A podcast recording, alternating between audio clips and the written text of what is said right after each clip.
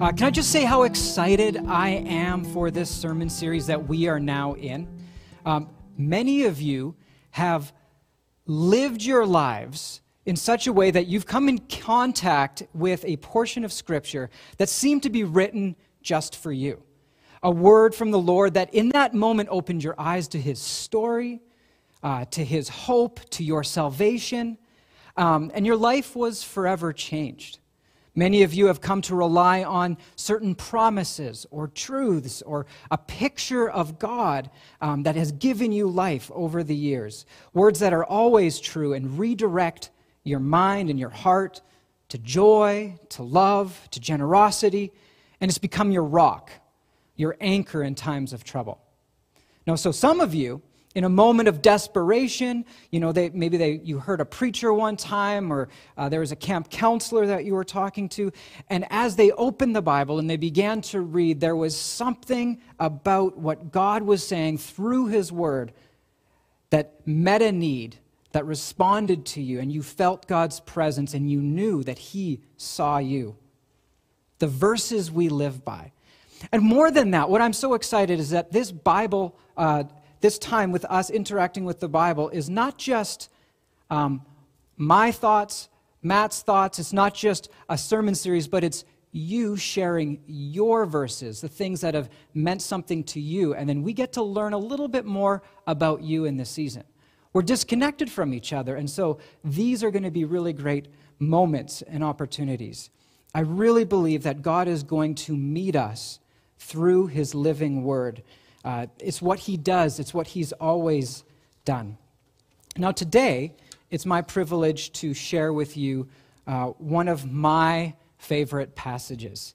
Um, this is a passage I need to return to constantly, a passage I should turn to constantly. It centers me, it grounds me, it comforts me, it inspires me, encourages me, and God's word never runs dry. Um, and if I, were to, if I were to just drink from this truth daily, I know what kind of life is possible. If I would just stick with it, uh, God has great things in store. And so I would encourage you um, to grab your Bibles if you have them and get ready. Uh, this verse, I promise, um, if you take it to heart, if you follow these verses, um, and you give it a chance for it to speak to you, it can change your life forever. Uh, it's Matthew 11, 28 to 30. Matthew 11, 28 to 30. It's there up on the screen, but before we read it, I just would, I'd like to encourage you to open your hands and whisper this simple statement to Jesus. And you can do it right now. Do it with me. Um, it's just a simple, Dear Jesus, you said these words 2,000 years ago, and you are saying them to me right now. Help me to hear your invitation. Amen. Matthew 11, 28 to 30. Come to me, all you who are weary and burdened, and I will give you rest. Come to Take my yoke upon you and learn from me, for I am gentle and humble in heart, and you will find rest for your souls. For my yoke is easy and my burden is light. Charles Spurgeon, um, when he was talking about this passage, he said this about this passage Superficially read, this royal promise has cheered and encouraged tens of thousands, but there is a wealth in it which the diligent digger and miner shall alone discover. Its shallows are cool and refreshing for the lambs, but in the depths are pearls for which we hope to dive. It's a fancy way of saying on the surface, it's great. You dig a little deeper, it's even better. I'd like to read this passage to you again from a different translation. This is from uh, the Passion Translation. Are you weary, carrying a heavy burden? Then come to me. I will refresh your life. For I am your oasis. Simply join your life with mine, learn my ways, and you'll discover that I'm gentle, humble, easy to please. You will find refreshment and rest in me. For all that I require of you will be pleasant and easy to bear. Let me pray. Dear Lord, is this true? When you told the people then this statement, you meant it. Do you, and does it work for us today? Is this still true? Lord, we come to you now desiring to hear from you, desiring to hear from your living word. Lord, we need to. Without your word, where would we be? Lord, I know that this is more than just a bumper sticker, that this is more than just a slogan, but there is depth and meaning and richness in this simple paragraph. May we be attentive to your voice today. Amen. I was listening on the radio, on CBC Radio 1, The Current, this past Friday, and they were interviewing a lady who, prior to COVID 19, had been suffering under a severe panic disorder that had been unknown to her. It was undiagnosed. And all she knew was that her chest was chronically tight. Um, and that she would see stars and pass out. She went to the doctor, she never really understood. They couldn't figure anything out until she actually attempted suicide. Luckily, praise the Lord, it didn't work. Um, and she is still with us. But it was that point of crisis that her and her husband and her kids, they sought counseling and discovered that she had this severe panic disorder. Now the interview was about how is she given these circumstances and challenges in her life managing this new reality of social distancing and the pandemic. So they talked back and forth about different things that she'd been learning and strategies, but there was this one line that really stood out to me when, when asked, How has it been? And she summarized it like this It is strange. She is simultaneously stressed out of her mind and incredibly bored. I, I actually don't really remember anything after that statement because as I, when I heard it, I was like, that, that sounds really true. That sounds like where we're at. That we are constantly stressed and stressed out of our minds, and yet incredibly bored.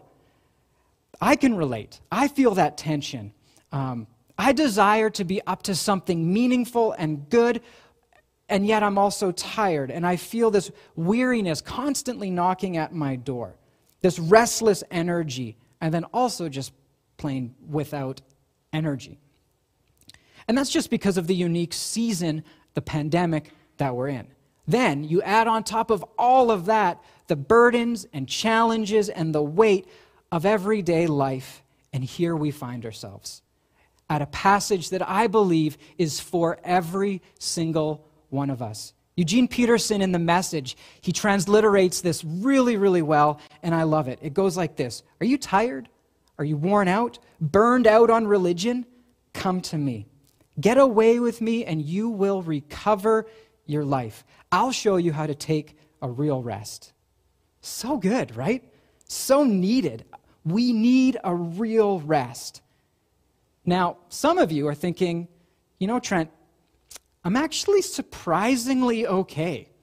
You know, I see my friends over there, I see my spouse over here, and things aren't working out for them. They're tired, but stressed, and busy, but not. I, I actually think I'm kind of weathering this really well. Well, before you check out and don't believe that this is for you, I, I just want to encourage you to stick with me for a little while longer. You might be tempted to dismiss this passage, but there is so much more going on than just, am I physically tired or do I have motivation in my life right now? What Jesus is talking about here is not just surface level rest. This rest, his rest, it isn't a put your feet up, check out, disengage, have a vacation, but it's this deep rest from the internal race that you are running.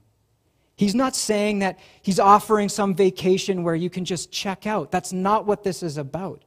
He's talking about a deeper kind of rest, living not out of the restlessness and weariness, but a deep, sustained, soul nourishing rest.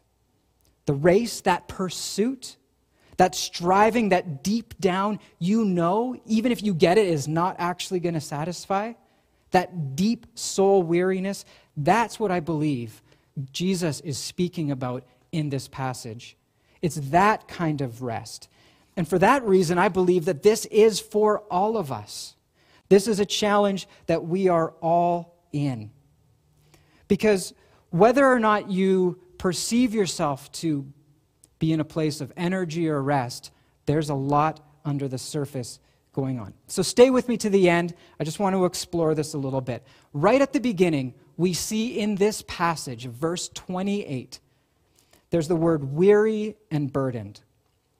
There's this active and passive interaction that I'd like to tease out and I'd like to talk a little bit about. So the first is the weariness, the labor, because we are all in pursuit of something. We are all laboring, we're working after something, we're striving. Now, this might look different for everyone. In fact, this will look different for everyone because of how we're wired, because of what deep down we are fighting against, what we are pushing against, what we are working towards. So, I'm just going to list off a couple of things, and maybe one of these things will speak to you a little bit more than another. Perhaps you have this fear of being corrupt or, or something's wrong with the world and something's wrong with you. There's a brokenness, and you have to do it right. You have to be perfect. And so you fight for perfectionism in whatever way that looks to you. You need to get it right. And if you don't get it right, oh, then what happens? Or maybe you fear being unloved and you just have to help.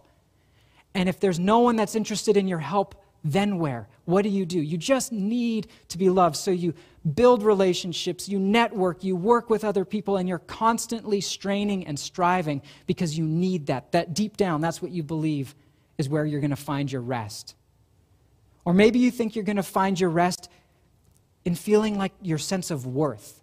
And so you achieve, you go after it. You've checked the list, you've climbed the highest mountain, you've done all of the things, you've um, gotten the best education, and yet there's this sense of like, am I still worth it? Am I still worthy?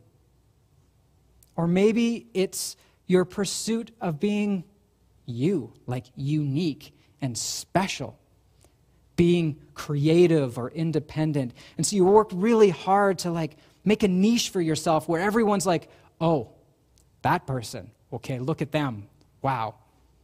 And what happens if that gets pulled away? Some of us, we're really afraid of being useless, helpless, or incompetent. You know, we, we like being the one who knows or who people come for insight and for guidance. And what happens if people stop asking for help?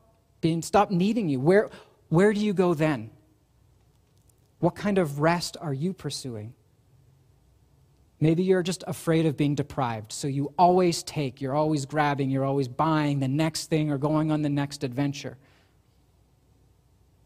you know or what if and this is a hard one too like what if just deep down you want peace this sense of harmony with yourself and with the world and with others and in fact, sometimes you just retreat from the world, and your busyness is actually disengagement. Or maybe for some reason it's just control. You need to be in control. And if you can't be in control, then there's no rest, there's no peace. You have to keep your guards up, your walls up. People can't come close. You can't be hurt. We, we all have a thing that we are striving after, that we believe for some sad, broken reason if I get this, if I solve this, if I have this amount of people around me, everything is going to be okay and I will finally be at rest. I'll be at peace.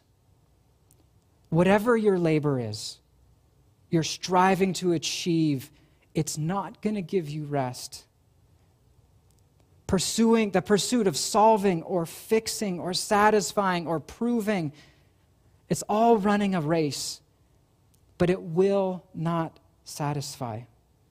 You might not believe me. You might be like, Trent, you, you're, not for, you're not 40 yet. Well, almost. Um, you're not 80 yet. You don't know. There's still a pursuit, but You just have to take a step back and look into our world and look at what's going around. And we see the people that have achieved the most, a lot of times they're not happy because they actually got what they were pursuing and found no rest. They climbed the highest mountain, they did everything that they thought they needed to do, and it still didn't solve whatever was going on. This is the reality we find ourselves in. Despite our best striving, we still are not at rest, and we will never be at rest. Spurgeon goes on, he says this This is not the way to rest. Your self imposed labors, they will end in disappointment. Then he imagines Jesus saying this. He says, Cease your wearisome exertions and believe in me, for I will at once give you rest, the rest which all my labors have earned for believers. You know, I think part of the reason um, our pursuits never satisfy is also because of the burden that we are constantly carrying. So I just kind of highlighted our, our striving, right? But then there are the things that just weigh us down and crush us the burdens of life. This is like the passive component to all of this. So we have striving, but then we have this crushing reality of guilt and shame. It is a load on our shoulders. If you've been tuning in, if you've been watching, if you've been with us for a season of life, and you've not ever actually just said, Jesus, give, I give you my life, I surrender everything, take all of it, forgive me of my sins. If you've never made that request and come to Him with that need, you are carrying a weight of sin that is crushing you. And it will never stop crushing you until you give your life over to Jesus Christ. You will never find relief. You will never, never find satisfaction. You will never find the reprieve that you need. It is only in Jesus. The guilt of the choices and the life that we have lived is a heavy, heavy burden. And it doesn't matter how good you are now and how great you are and how perfect you do everything, the weight of sin is crushing you. You might distract yourself for a time or get busy with trinkets and toys and adventures and whatever. But at the end of the day, when you slow yourself down long enough, you are going to sense the weight of sin. The burden, it crushes us down. Friends, I know what that's been like in my own life sin weighing you down and pushing you down, and it just, there's no rest. There's never peace. Romans 3:23 the wages of sin is death. For all have sinned. For all have sinned and fall short of the glory of God. Romans 3:23 there's this lack of inner peace a lack of joy a lack of rightness because despite all of our efforts we have sin. And it is a burden that separates us from God. Isaiah 59, 1 to 2 says, Surely the arm of the Lord is not too short to save, nor his ear too dull to hear, but your iniquities have separated you from your God. And as such, we are held in bondage to sin. And if left to our own devices, nothing will change. That weight will just keep pushing us down, down, and down. And then we have our, our shame, the belief that maybe we just are never okay. We're never going to be good enough. It's never going to be made right. I'm not just a, I don't just sin, I am a sinner. And that kind of conversation in your mind will never find relief until you put all of your trust and all of your need, all of your hope, all of your fears, everything to Jesus. This is the, the weariness, the burden that Jesus is highlighting for us. All of our pursuits, even our religious pursuits, will never give us rest. This is where we find ourselves, and this is the power of this passage that Jesus, in one simple sentence, is inviting all of humanity to wake up and realize that they're not going to find rest. I love that in this sentence or in this uh, verse, it says, All you who are weary and burdened.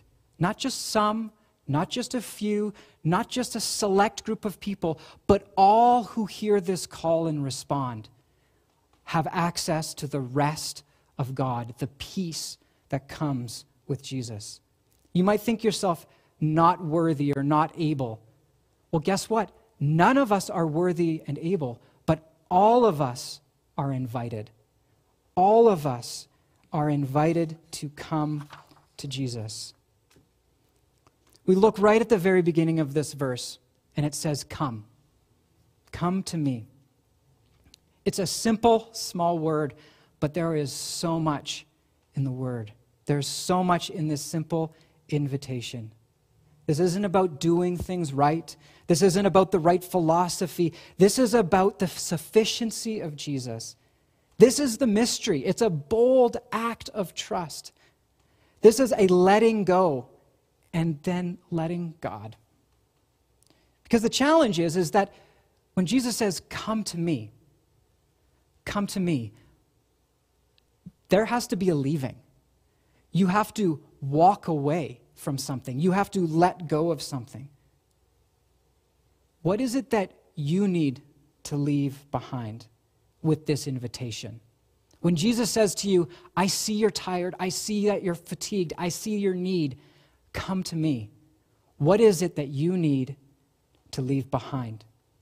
Is it your legalism, your self reliance, your performance, your, your sin, your presumptions? What do you need to leave behind so that you can come to Jesus? What is it that you have been trusting, that you have been hoping in, that isn't Him? Leave it behind.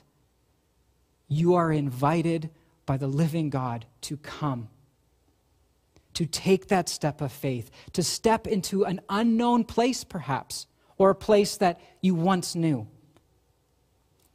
Now, when you actually look into the Greek, the word come, it, it's, not, it's not weak, it is intensely present. What I mean by that, it is right now, here in this moment. Come to your Savior. Come to Jesus right now. When you hear this passage read, it isn't, you know what, save it for another day. You got another opportunity down the road. No, right now, right here, come to me and find your rest is what Jesus says to us. This isn't a tomorrow thing, this is a right now invitation for his rest, for his true rest.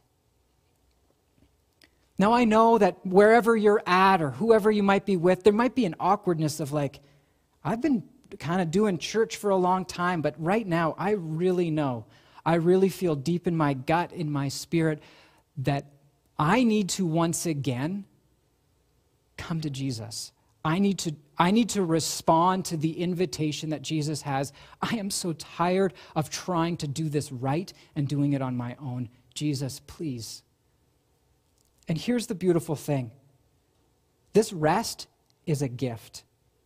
It says, he says this I will give you rest.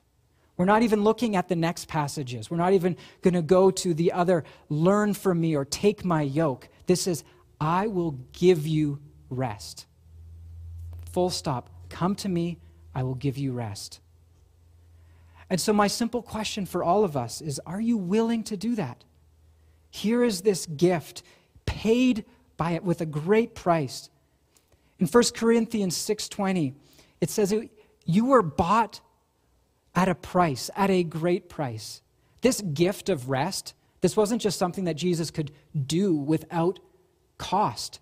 He purchased this rest for us by his life, death, and his resurrection, by him putting all of the weight of the entire world on his shoulders so that we wouldn't have to have that burden. This is such a good and beautiful gift. And when I find myself going astray, or I find myself veering off the path, or I catch myself trying to earn my own way, my salvation through my efforts, this passage comes right back and says, Trent, are you tired? Are you tired of striving? Are you feeling the crushing weight of life and the brokenness? You are invited to come to me. And in me, and in me alone, you will find rest. My friends, there is no other place, there is no other good place than in the arms of Jesus Christ, who loves you so deeply and cares so much for you. It doesn't matter if you've been walking with him for years or this moment right now, you are deciding, I am tired. I'm so tired. Jesus, it's time for me to give up, to give up my pride and come to you. Wherever you are at in your journey with Jesus, he is inviting all of us to his rest. And this isn't rest where we put our feet up. This is a rest where we're actually invited into work. And I actually don't have time to go to the other two passages today. But the beauty of these next two passages, these passages that speak of a different kind of rest, is that it's a rest that engages us. Take my yoke, take my burden, take my activity, learn from me. This is all about now that you've completely given your life to me, now we can be on, a, on mission together. We can do meaningful work in this world, but not from a place of fatigue, but from a place of rest and a place of energy, from a place of excitement. When he says, Take my yoke, you know what? I'm just going to, I'm going to do it. I'm going to, one minute, I'm going to get into the second part. When he says, Take my yoke, he's basically saying, Choose my kind of work. Because he's gentle, he's kind, and he has a plan for us. He is a good shepherd. Take my yoke, take my work. Um, and then he says, Learn from me, embrace my rhythm of life, embrace the pattern that I have demonstrated in my life, and learn from that so that you can continue to find rest. First, come to me. And once you've come to me, once you've surrendered it all, I will gift you a rest like you've never known. And in that place of rest, I will invite you to take on my work, to take on my projects and learn from me so that you can do a exciting, invigorating, restorative work that gives you energy constantly as you serve him. Take his yoke, learn from him, embrace his rhythm of life. If you choose to do those things, if you choose to let go of your pride and let go of your pursuits, you can know, I can know, like we, we know, we've seen throughout history that our God is so faithful that He will grab hold of you and He will give you the rest that only He could give. Are you tired and worn out, burned out on religion? Come to me. Get away with me, and you'll recover your life. I'll show you how to take a real rest. Walk with me and work with me. Watch how I do it. Learn the unforced rhythms of grace. I won't lay anything heavy or ill fitting on you.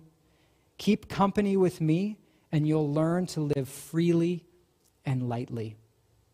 This is the invitation in this passage that you can live through and live in every day of your life. Come to Jesus. He is inviting all of us today. Let me pray. Heavenly Father, I believe that you are reminding us, you are reminding all of us that we can give our restlessness to you, we can give our fears to you, we can give the things that weigh us down and cause us to be so weary, and you can handle it. There is nothing you can't handle. And you are crying out, you are calling out to your people, Come to me, come to me.